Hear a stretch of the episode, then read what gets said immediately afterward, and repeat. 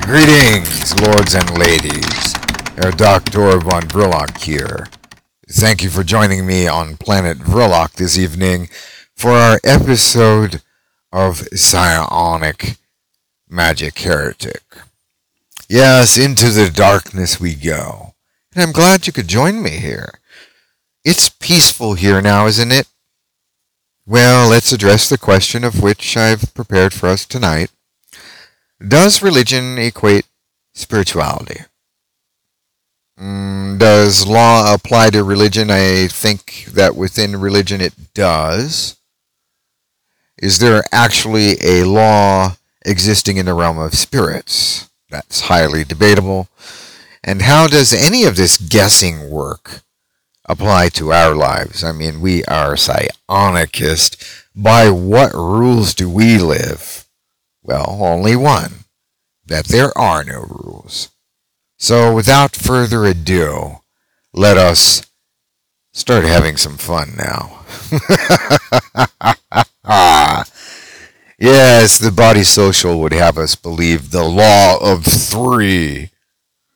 You know, if I had a dollar for every time somebody emailed me about the law of three, I'd be a multimillionaire. Yes, karmic justice, and that for whims beyond reasoning, the devils out there, the devils would be saints of television, are all virtuous. I think not. But aside from the obvious annoyances, we're left here with the powers of church and state. Do you really think that battle's over with? Long gone and forgotten? Well, think again. Our true disposition with these two powers may be in the unnecessary interpretation of Scripture and the imposing of what I think are unnatural laws. Let's talk history. Oh, don't fall asleep. History isn't all boring, especially when Herr Dr. von Verloc is talking history.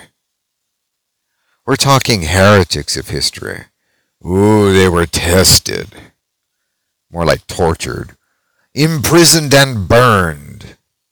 You know, there was this odd concept in comparison to modern terms. I mean, it wouldn't make a, an ounce of sense to our contemporary world, but I digress there was this concept in the church that Satan or Shaitan disguised himself and his devotees as emissaries of the light. Well, first of all, I, you know, I'm not even going to go there. I'm going to talk about uh, heresy, and, and in order to do that, I need to talk about orthodoxy first. What the hell is that? No, it's not a medical injection. It's not a vaccine. Orthodoxy is a continuous cycle of self-defining that is in opposition to people or ideas that the church sees as incorrect. You know, some people get so upset for even saying that. And I mean, that's just quite literally the truth. Churches in history openly admitted that. But we have a problem talking about facts these days, don't we? Yeah, we're not going to worry about them. Thus, we may simply, you know, simplify the reasoning between terms here orthodoxy and heresy. As technicalities often attributed to the core faith of a religion. But the term heretic which applies to an individual means slightly different things in different parts of the world. Well, you think? In the West, it may refer to opposition to those not aligned with the Catholic Church. Oh, good heavens! God forbid! In the East, the meaning might be more broadly applied to an individual with thoughts which are alternative to the collective belief system Oh, shame on us. And there are other meanings which define a heretic as one who may not follow the interpretation of the good book verbatim. Yes. well, the interpretation. You mean I can't read? Get out of town. The word heretic was derived from the original Greek for choice, a sect, or a school of thought. And then taken into Latin, the word heresis. So the concept of division or separation is apparent in recognition of this word. Hallelujah. The Greek interpretation may have indicated a school of thought or to make a choice. Now, what is wrong with making our own choices? You know, it fills me with suspicion that the powers of church may have been in opposition to the earlier metaphysics of the likes of great thinkers such as Aristotle, though we know Aristotle was wrong in many ways. He did spark the thinking in that uh, direction of metaphysics. So we'll tip our hats to Aristotle. Prior to its common use, heresy might have been more commonly referred to by an earlier term called heterodox. Jeez, how do you pronounce that? Heterodoxy. Good God, that sounds like a vaccination or something. So dramatic. You know, the danger of the power of the church really lies in the uh, church acquiring legal mechanisms, particularly against individuals who express or pursue views outside of the church's, again, interpretation of Scripture or their dictum of the core, uh, the core faith of their uh, church, for which we know there are many churches many sects.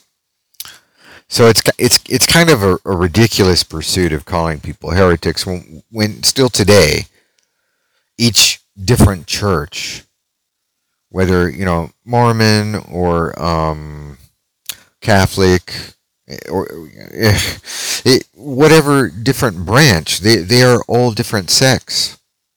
So we could, whichever side you're on, you could be calling somebody else a heretic, right? But I digress. Muggles. As it may be more widely known today, the teachings of Christ were not intended to form a religion at all. So I think religion, in one sense, plain and simple, might be perceived as a sort of a, you know, like a patent on expressed spiritual, if you can even call it that, worldly virtues.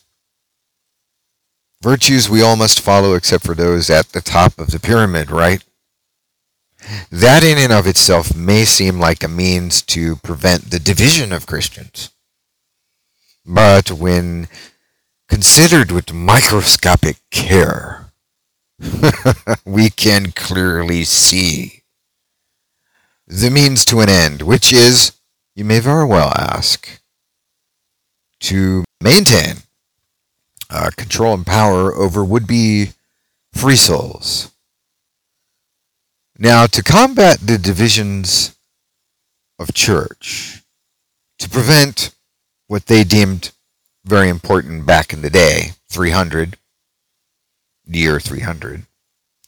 Mixing of Judaism with Christianity, or what was believed, the messages carried by the apostles. So the Emperor Constantine brought together the first gathering of different Christian churches to establish an ecumenical council. You can tell I'm not used to saying that word so often. But what that means is a gathering of different churches all together to hold council or to establish a council. And no, we're not talking about the Council of Elrond here to to stop the One Ring, though the author, Mr. Tolkien, may have Mr. Tolkien, sorry, may have thought of that before writing his book, The Lord of the Rings. In any event, just to be utterly, utterly clear here, To be a heretic did not necessarily imply in any way a denial against God or Christ. Rather, the views of different sects of reasoning were deemed punishable if in variation to the teachings of those whom held the power of the church. Yes, the punishers of the world. We're all too familiar with their creeds. The greatest power of which is, of course, today, I believe, the Catholic Church, but I digress. Now, if we look at the views of Gnostics, Docetism, Adoptism, Montanism, Marcionianism, or Marcionism, uh, the surface of these teachings are not evil or anti-God in any particular way. Not that I can see. These sects are simply objecting to the dictum of a power-hungry church that wishes that that power-hungry church wishes to be the center of all attention. It's a grab for power. It's a power grab, baby. Get it? Many people would be burned or tortured, imprisoned for having a different view from the power church. The death church. In any event, I personally do not ascribe to any of these beliefs or religions myself. That's just me personally. What you believe, that's fine. But I am borrowing these disputes, church against individuals and smaller groups, to illustrate more intensely the dimensions of oppression in our own contemporary world today. In our modern times, the threat of church seating itself in the power of the legal system is never too far off. We believe this age-old battle is over, long forgotten. But if we believe that, then we are altogether ignorant of the nature of this beast. You thought the beast was something else. Well, I believe it prophesizes itself. Or it might be more correct to say that the beast prophesies itself. It's a little drama queen, isn't it? Though it's true that its nature does not permit itself to be read. The subtle breath of its activities in societies is the clue to a presence among our unaware public. Very diabolical stuff. The point is that authoritarianism is an ever hungry and tireless beast whether it taketh the form of church. The state, yeah, the almighty state, we're all sick of that. Well, here's what's next artificial intelligence or an industrial complex. Those talking heads have their trunks grafted onto the same animal body. They are the death of freedom, destruction of the real spirit of our souls to be ever, forever in bondage. Yes. The heretic was the original form of Christ believing people anyway. Gasp! Oh, oh, I know I can hear the protest just right now. Well, don't be such an excitable man. Listen. The early Christians were indeed all vastly different well, there you have it, the definition of heretic right there. Different sex. No, I didn't say different sex. I said different sex. S-E-C-T. Stop that now. Mr. Munson, behave yourself. Stop touching yourself in funny places. But history as interpreted by religion would have us believe that the evil heretics divided us all away from the church Poor, poor, pitiful me. Why is it always me? oh, how egocentric and narcissistic. I just might vomit. That simply isn't quite what has happened here, lords and ladies. I mean, just ask any priest or historian, for that matter, about the views between Trinitarianism and Arianism. The latter of the two sects was rejected and condemned at the Council of Nicaea. That same council established by Emperor Constantine, if I am to be specific. And you'd be disappointed if I was not. Now, psionics is what I believe in. I know psionics like I know my hand grenades. I'm sorry, I couldn't resist that. No, I don't play with hand grenades. Psionics does indeed allow the individual to experience direct communion with whatever intelligence is at the moment ubiquitously and ever present or in alignment with the operator's perspective and perception and that of his machines, the all possible, which everyone else thinks is impossible, becomes reachable on the level of mind machine magic as a psychic interface. I mean, you believe in your computer, you use your computer interface. Why not use your psychic interface? You got one right between your brows. You just need a little psionics practice, a little knowledge the concept of worship becomes inconsiderable, if not ridiculous, to a psionicist. Now, it doesn't mean that if you believe in one religion or another that you must absolutely stop what you're doing. I'm not saying that. You can do as you like. But what is so special about psionics, in particular, like um, my books, Psionic Necromancer, psionic splicing, psionic robot. I mean, how are these breakthroughs in psionics and human reasoning for that matter?